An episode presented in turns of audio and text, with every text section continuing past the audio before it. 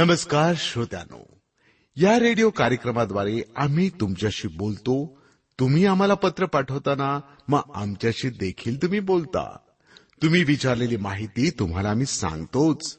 त्यासोबतच खऱ्या देवाची ओळख करून देऊन आपला स्वर्गात जाण्याचा मार्ग देखील आम्ही सोपा करतो. येशू ख्रिस्त हाच एकमेव देव आहे की जो मानव होऊन या धर्तीवर आला आणि मानवाची पाप आपल्या डोक्यावर घेऊन मानवाची पापांपासून सुटका केली. त्याची केवढी मोठी शिकवणूक की पापाचा अभेर करा पातक्यांचा नाही. आपल्या कार्यक्रमाद्वारे आम्ही याबद्दल अधिक विस्तारानं सांगत असतो. बरं का श्रोत्यानो आता आपण ऐकूया एक भक्तिगीत. बहुविनम्रे भावमनी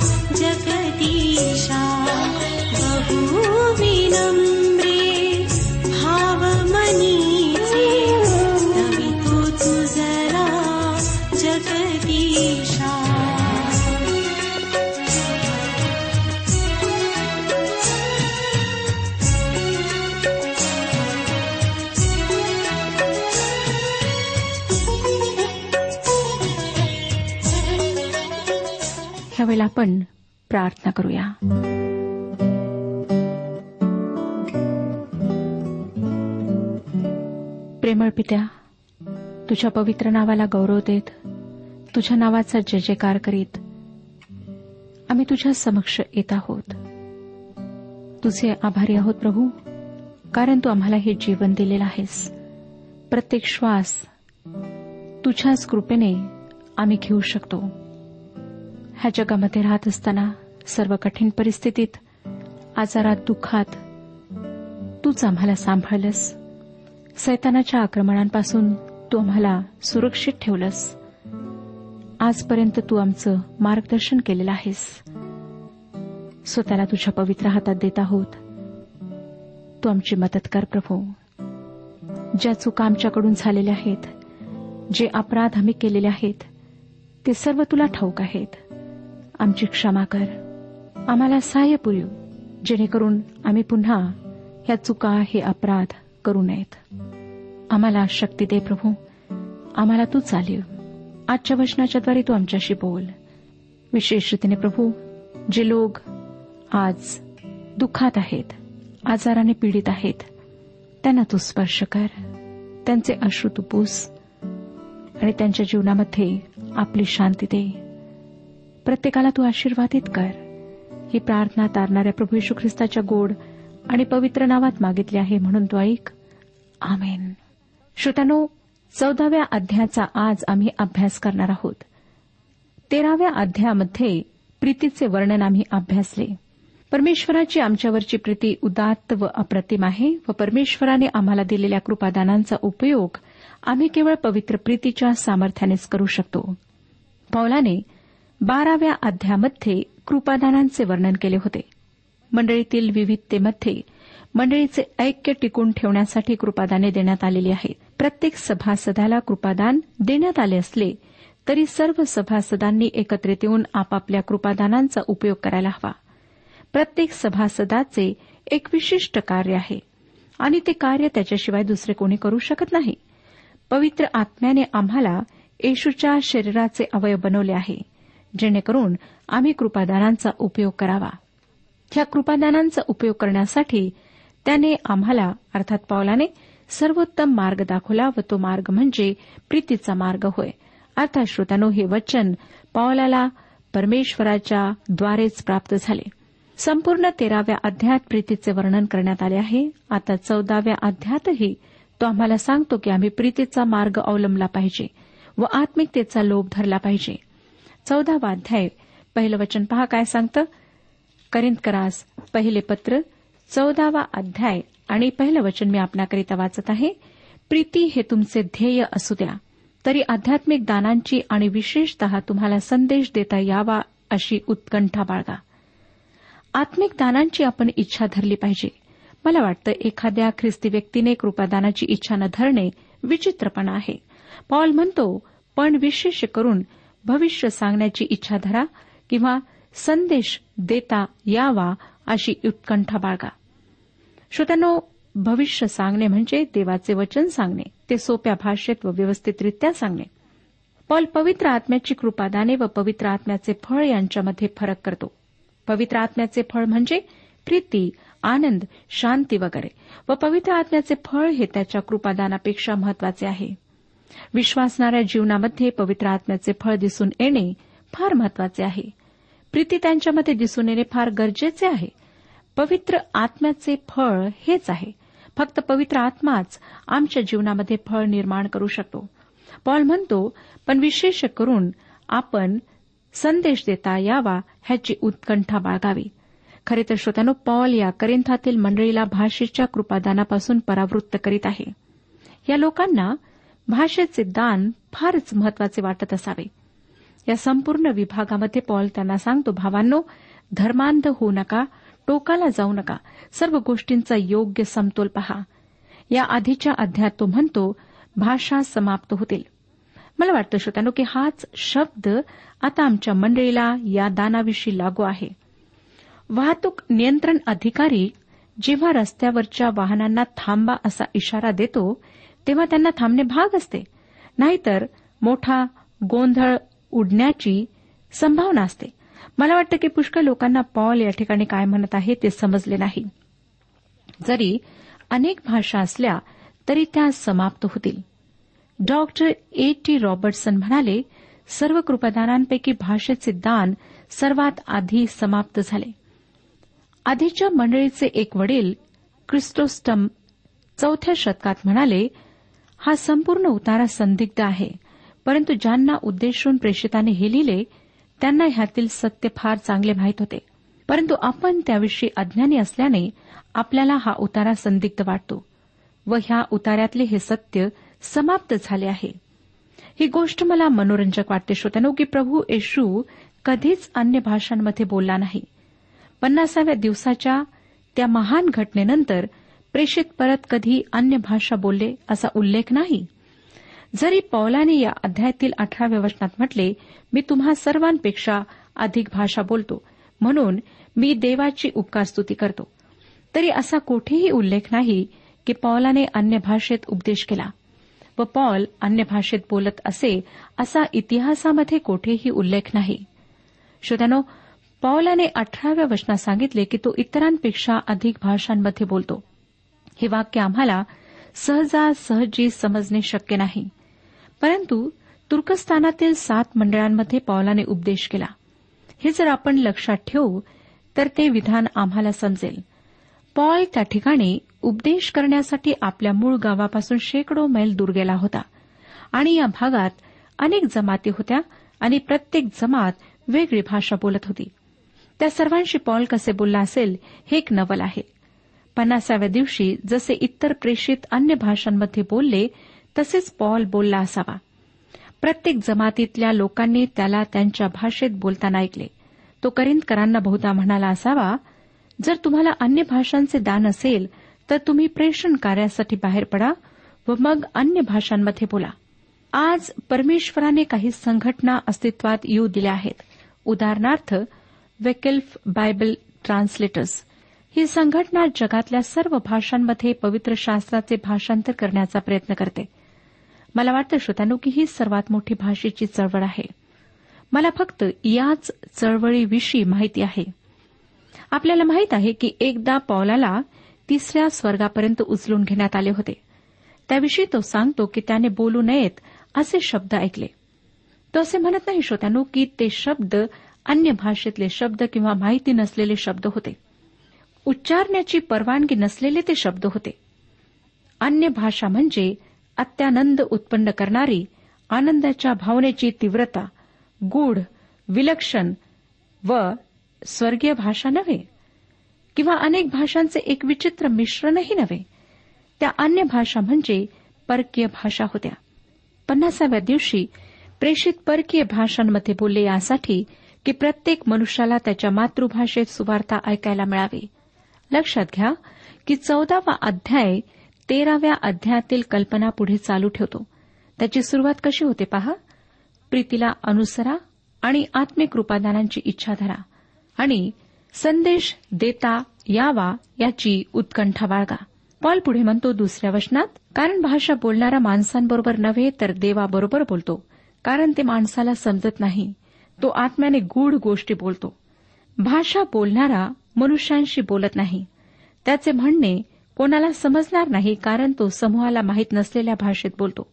त्याचे भाषांतर करणारा कोणी नसेल तर त्याने ती भाषा इतरांसमोर बोलू नये. श्रोत्यानो तुमच्या लक्षात येईल की या अध्यायात पॉल तीन कृपादानांवर भर देत आहे. भविष्य सांगण्याचे कृपादान भाषा बोलण्याचे व त्याचे भाषांतर करण्याचे कृपादान. काय आपल्या लक्षात आले काय? की पवित्र शास्त्रात हे तीन अध्याय सोडले तर पवित्र शास्त्रामध्ये इतरत्र अन्य भाषेचा फारसा उल्लेख नाही. मार्क शुभवर्तमान सोळावाध्याय सतरावे वचन प्रेषितांची कृत्ये दुसरा अध्याय प्रेषितांची कृत्ये दहावा अध्याय प्रेषितांची कृत्ये एकोणीसावा अध्याय हे ते उल्लेख आहेत. कर्नेलला व त्याच्या घरातले लोक अन्य भाषेत बोलले. पौलाने इफिसमध्ये सुवार्ता सांगितल्यानंतर युहानाचे शिष्य अन्य भाषेत बोलले. म्हणून अन्य भाषा कृपेच्या काळाच्या स्थापनेच्या वेळेस वापरण्यात आल्या. प्रत्येक वेळेस अन्य भाषा केवळ त्याच संदर्भात वापरण्यात आल्याचे दिसते. ज्या दिवशी इस्रायल देशासाठी सुवार्ता गाजविण्यात आली त्या दिवशी अन्य भाषांमध्ये बोलण्यात आले.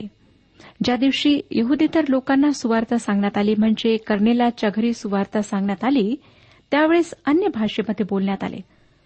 पृथ्वीच्या अगदी टोकापर्यंत सुवार्ता पोहोचविण्यात आली म्हणजे इफिसमध्ये जेव्हा सुवार्ता गाजविण्यात आली तेव्हा अन्य भाषा बोलण्यात आल्या. ही अन्य भाषेविषयीची उदाहरणे आहेत.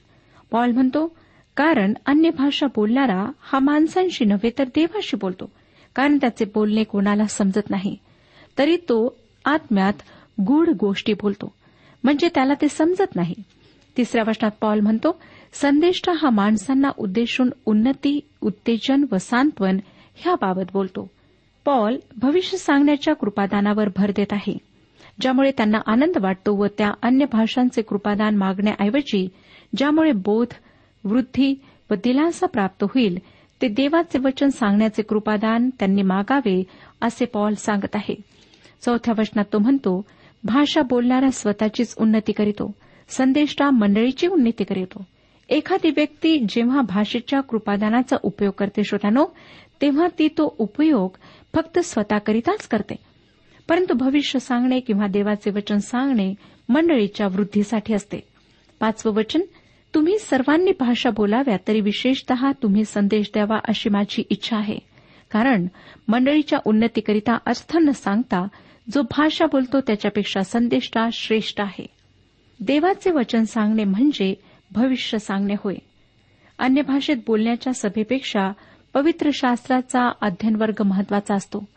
जो भविष्य सांगतो श्रोतानो तो वचन शिकवणार आहे आणि भाषेचा अर्थ सांगणारी कोणी व्यक्ती मंडळीत नसेल तर भाषा बोलू नये असेही सांगण्यात आले आहे.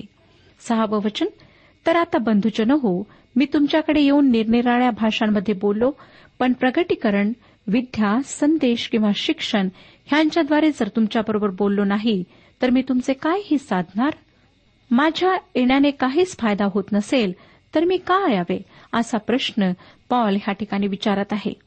सात आणि आठ वचनांमध्ये तो म्हणतो पावा वीणा असल्या नाद काढणाऱ्या निर्जीव वस्तूंच्या भिन्न भिन्न नादात भेद करून न दाखविल्यास पाव्याचा नाद कोणता? विनेचा नाद कोणता हे कसे समजेल? तसेच कर्णा अस्पष्ट नाद काढील तर लढाईत जाण्याची तयारी कोण करील? श्रोत्यानो अन्य भाषा ज्याला समजत नाहीत तो संगीताच्या वेगवेगळ्या सुरांविषयी अज्ञानी असल्याप्रमाणे आहे. किंवा अन्य भाषा इतरांसाठी निवळ एक आवाज किंवा गोंधळ आहे ज्याचा अर्थ लावता येत नाही. पॉल म्हणतो जर कर्णा अस्पष्ट नाद करतो तर लढाईसाठी कोण आपणास तयार करेल? कर्णा लोकांना लढाईसाठी सज्ज करण्याकरिता वापरण्यात येतो. श्रोतानो आम्हाला आज स्पष्ट समजेल अशा भाषेत सुवार्ता सांगण्याची आवश्यकता आहे. पॉल पुढे प्रश्न विचारतो नवव्या वचनात त्याप्रमाणे तुम्हीही सहज समजेल अशा भाषेतून बोलला नाही तर तुमचे बोलणे कसे कळेल? तुम्ही वाऱ्याबरोबर बोलणारे व्हाल. पॉल त्यांना जणू काही म्हणत आहे आपण हे सर्व सोडून देऊ. ह्या निरर्थक गोष्टी फार झाल्या. काहीतरी अर्थपूर्ण आपण आता करू. दहा ते बारा वचने जगात भाषांचे बरेच प्रकार असतील तरी एकही अर्थविरहित नाही. म्हणून मला भाषेचा अर्थ समजला नाही तर बोलणाऱ्याला मी बरोबर असा होईन आणि बोलणारा मला बरोबर असा होईल. तर जे तुम्ही आध्यात्मिक दानांविषयी उत्सुक आहात ते तुम्ही मंडळीच्या उन्नतीसाठी ती दाने विपुल मिळावी म्हणून खटपट करा. जगामध्ये पुष्कळ भाषा आहेत परंतु दोन व्यक्तींमध्ये संवाद व्हायचा असेल त्यांना एकमेकांशी बोलायचे असेल तर त्यासाठी दोघांची भाषा एक असायला हवी. जर आपण मंडळीमध्ये कोणालाही न समजणारी भाषा बोलू लागलात तर आपण मंडळीची वृद्धी कशी कराल? श्रोत्यानो हा महत्त्वाचा मुद्दा आहे. माझ्या कृपादानाने मंडळीची वृद्धी होते काय? त्यामुळे विश्वासणाऱ्यांची वचनात किंवा विश्वासात वाढ होते काय? अन्य भाषा बोलणारा स्वतःचाच फायदा करून घेतो. परंतु त्याचा मंडळीला काही स्पष्ट स्वरूपात फायदा होतो काय? म्हणून पॉल तेराव्या वचनात म्हणतो भाषा बोलणाऱ्याने आपणाला अर्थ सांगता यावा म्हणून प्रार्थना करावी. जे काही अन्य भाषेत बोलल्या जाते त्याचा अर्थ सांगितला जावा. नाहीतर ह्याचा कोणाला काहीच अर्थ समजणार नाही. जर उपदेशक अर्थ सांगू शकला नाही तर त्या अन्य भाषेचा अर्थ सांगणारी दुसरी एखादी व्यक्ती असायला हवी. पॉल पुढे स्पष्टीकरण देऊन चौदाव्या वचनात म्हणतो कारण जर मी अन्य भाषेत प्रार्थना केली तर माझा आत्मा प्रार्थना करीतो. पण माझ्या बुद्धीचा उपयोग कोणाला होत नाही. श्रोत्यानो जे म्हणतात की अन्य भाषेचा मी स्वतःच्या वैयक्तिक उपासनेत उपयोग करतो त्यांच्यासाठी हे उत्तर आहे. जर तुमची बुद्धी निष्फळ आहे तर तुम्हाला अन्य भाषेत प्रार्थना करण्याने काही आध्यात्मिक लाभ होत नाही. म्हणजे पवित्र आत्मा तुम्हाला आध्यात्मिक सहाय्य करीत नाही. तुम्हाला काही आध्यात्मिक अनुभव आल्यासारखे वाटते परंतु तो केवळ एक मानसिक अनुभव असतो. स्वतःलाही न समजणाऱ्या भाषेत बोलणाऱ्या व्यक्तींना मी जवळून पाहिले आहे. श्रोत्यानो ह्यावर अधिक बोलावे अशी माझी इच्छा नाही. परंतु देवाचं वचन जे काही सांगतं ते आम्ही समजून घ्यावे हीच माझी इच्छा आहे. सतरा ते एकोणीस वचने पहा. कारण तुझे उपकार स्तुती करणे चांगले असेल तरी त्याने दुसऱ्याची उन्नती होत नाही. तुम्हा सर्वांपेक्षा मी अधिक भाषा बोलतो म्हणून मी देवाचे आभार मानतो. तथापि मंडळीत अन्य भाषेत दहा हजार शब्द बोलावे ह्यापेक्षा मी दुसऱ्या शिकविण्यासाठी पाच शब्द स्वतः समजून उमजून बोलावे हे मला आवडते. सुवार्थिक म्हणून पॉल जवळजवळ डझनभर भाषांमध्ये बोलला असेल किंवा त्याहीपेक्षा अधिक भाषांमध्ये तो बोलला असावा. जेव्हा तो परक्या ठिकाणी सुवार्तेसाठी जाई व एखाद्या जमातीला सुवार्ता सांगत असे तेव्हा तो त्यांच्या भाषेमध्ये ती सुवार्ता सांगत असे कारण त्याला त्यांची भाषा समजत असे. व त्यांना त्याची भाषा समजत नसे. मग तो त्यांच्या मातृभाषेत त्यांच्याशी बोलत असे. त्याचे बोलणे अर्थभरित होत असे परंतु त्याच्या स्वतःकरिता ते अर्थहीन असे. श्रोत्यानो सर्वांना समजेल अशाच भाषेत पॉल बोलत असे. जी भाषा इतरांना समजत नाही व स्वतःलाही समजत नाही त्या भाषेत बोलण्यापेक्षा इतरांना समजेल अशा भाषेत बोलणे योग्य नाही काय? पॉल विसाव्या वचनात ह्या करिंथकरांना सांगतो विसावे वचन बंधुजन हो बालबुद्धीचे होऊ नका. पण दुष्टपणाबाबत तान्या मुलासारखे आणि समजूतदारपणाबाबत प्रौढासारखे व्हा. तो करिंदकरांना रागवत आहे. त्याने त्यांना दैहिक बुद्धीचे ख्रिस्तामध्ये बाळ असे म्हटले. आता तो म्हणतो की त्यांनी लहान मुलासारखे वागू नये. पौलाने या लोकांना परमेश्वराच्या समक्षतेमध्ये येताना बुद्धी बाजूला ठेवून यायला सांगितले नाही. आज अनेक ठिकाणी उपासनेला येताना किंवा उपासना करताना बुद्धी बाजूला ठेवा अशी शिकवण दिल्या जाते. म्हणजे असं शिकवल्या जातं की उपासनेत बुद्धीचे काहीच काम नाही तर बुद्धी एक अडखळ नाही. लक्षात घ्या श्रोत्यानो की परमेश्वराने आम्हाला आत्माच फक्त दिला नाही तर बुद्धी सुद्धा दिली आहे. पॉल म्हणतो की मी आत्म्याने प्रार्थना करेन व बुद्धीनेही प्रार्थना करेन. तो असेही म्हणतो की बुद्धीविषयी लेकरे होऊ नका परमेश्वराची स्तुती करताना आम्ही आत्मा व बुद्धी दोन्हीचा वापर करायला हवा. बुद्धिहीन लोकांप्रमाणे आपण उपासना करू नये. पॉल या अन्य भाषेच्या चिन्हाचे मूळ कुठे आहे ते दाखवतो. एकविसाव्या वचनात तो म्हणतो चौदावाध्याय एकविसावे वचन. नियमशास्त्रात लिहिले आहे की परभाषा बोलणाऱ्या लोकांच्याद्वारे व परकी माणसाच्या ओठांनी मी ह्या लोकांबरोबर बोलेन. तथापि तेवढ्याने ते माझे ऐकणार नाहीत असे प्रभू म्हणतो.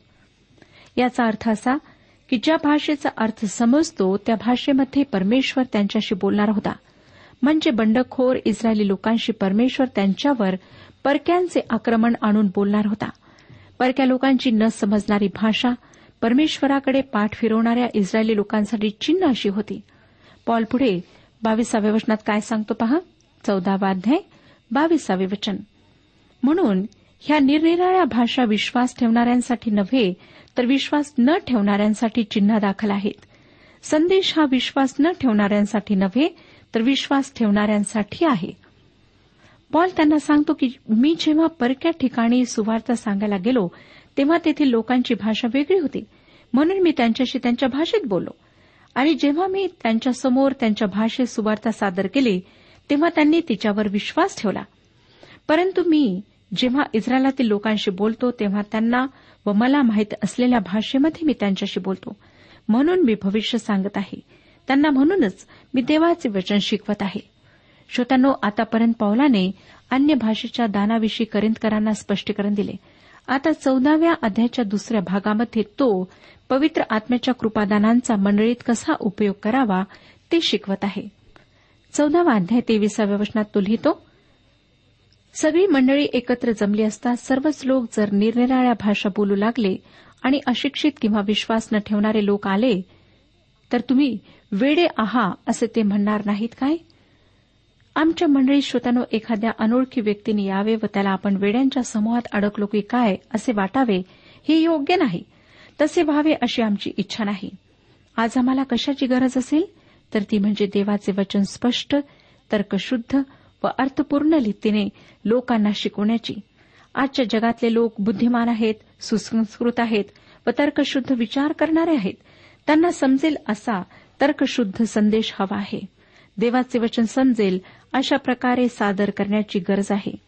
चोवीस आणि पंचवीस वचने परंतु सर्वच जण संदेश देऊ लागले असता कोणी विश्वास न ठेवणारा किंवा अशिक्षित माणूस आत आल्यास सर्वांकडून त्याच्या पापाविषयी त्याची खात्री होते सर्वांकडून त्याचा निर्णय होतो. त्याच्या अंतकरणातील गुप्त गोष्टी प्रकट होतात. आणि म्हणून तो उपडा पडून देवाला वंदन करेल व तुम्हामध्ये देवाचे वास्तव्य खरोखरीच आहे असे बोलून दाखवेल. श्रोत्यानो जर तुमच्यापैकी अन्य भाषेत बोलणारे कोणी असेल तर त्या भाषेचा अर्थ सांगणाराही तेथे असावा. म्हणजे त्या भाषेतला संदेश मंडळीची वृद्धी करण्यास उपयुक्त ठरेल. नंतर सत्तावीस आणि अठ्ठावीस वचने भाषा बोलायच्या तर बोलणारे दोघे किंवा फार तर तिघे असावे. अधिक नसावे व त्यांनी पाळीपाळीने बोलावे आणि एकाने अर्थ सांगावा. परंतु अर्थ सांगणारा नसला तर त्याने मंडळीत गप्प राहावे. स्वतःबरोबर व देवाबरोबर बोलावे. मंडळीची वृद्धी होणेच केवळ महत्त्वाचे नाही तर मंडळीमध्ये सुव्यवस्था असणेही महत्त्वाचे आहे. जर कोणी अन्य भाषेत बोलणारा असेल तर त्याच्या भाषेचा अर्थ सांगणाराही असायला हवा. आणि दुसरी महत्वाची गोष्ट म्हणजे जो संदेश दिला जातो तो पवित्र वचनाशी जुळणारा असावा. जर तसे नसेल तर देवाचा आत्मा त्या ठिकाणी नाही याची तुम्ही खात्री बाळगा. जर अर्थ सांगणारा मंडळीत नसेल किंवा दोघे किंवा तिघे भाषा बोलणारे तिथे असतील व चौथा भाषा बोलू इच्छिणारा त्या ठिकाणी असेल तर त्याने शांत राहावे. त्याने इतरत्र जाऊन स्वतःशीच भाषेत प्रार्थना करावी. श्रोत्यानो परमेश्वर शिस्तप्रिय आहे. व सर्व बाबींमध्ये सुव्यवस्था व शांती त्याला अपेक्षित आहे. एकोणतीस आणि तीस वचने संदेश देणाऱ्या दोघांनी किंवा तिघांनी बोलावे आणि इतरांनी निर्णय करावा. तरी बसलेल्या इतरांपैकी कोणाला काही प्रगट झाले तर बोलणाऱ्याने उगेच राहावे. श्रोत्यानो त्या काळातल्या मंडळीमध्ये संदेष्टे होते ते भविष्यवाद सांगायचे. आपल्याला माहीत आहे की फिलिपाच्या मुली भविष्य सांगत.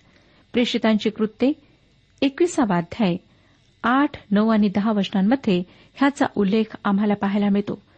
त्याच अध्यायात अगब नावाच्या संदेशाविषयी माहिती आहे. परंतु आता संदेशाचे दान समाप्त झालेले आहे. आजकाल तर हवामान खात्याचा अंदाजही चुकतो. एकतीसावं वचन सर्वात शिक्षण मिळेल व सर्वांस बोध होईल अशा रीतीने तुम्हा सर्वांना एकामागून एक संदेश देता येईल. श्रोतानो त्या सर्वांनी एकानंतर एक असा संदेश सांगावा.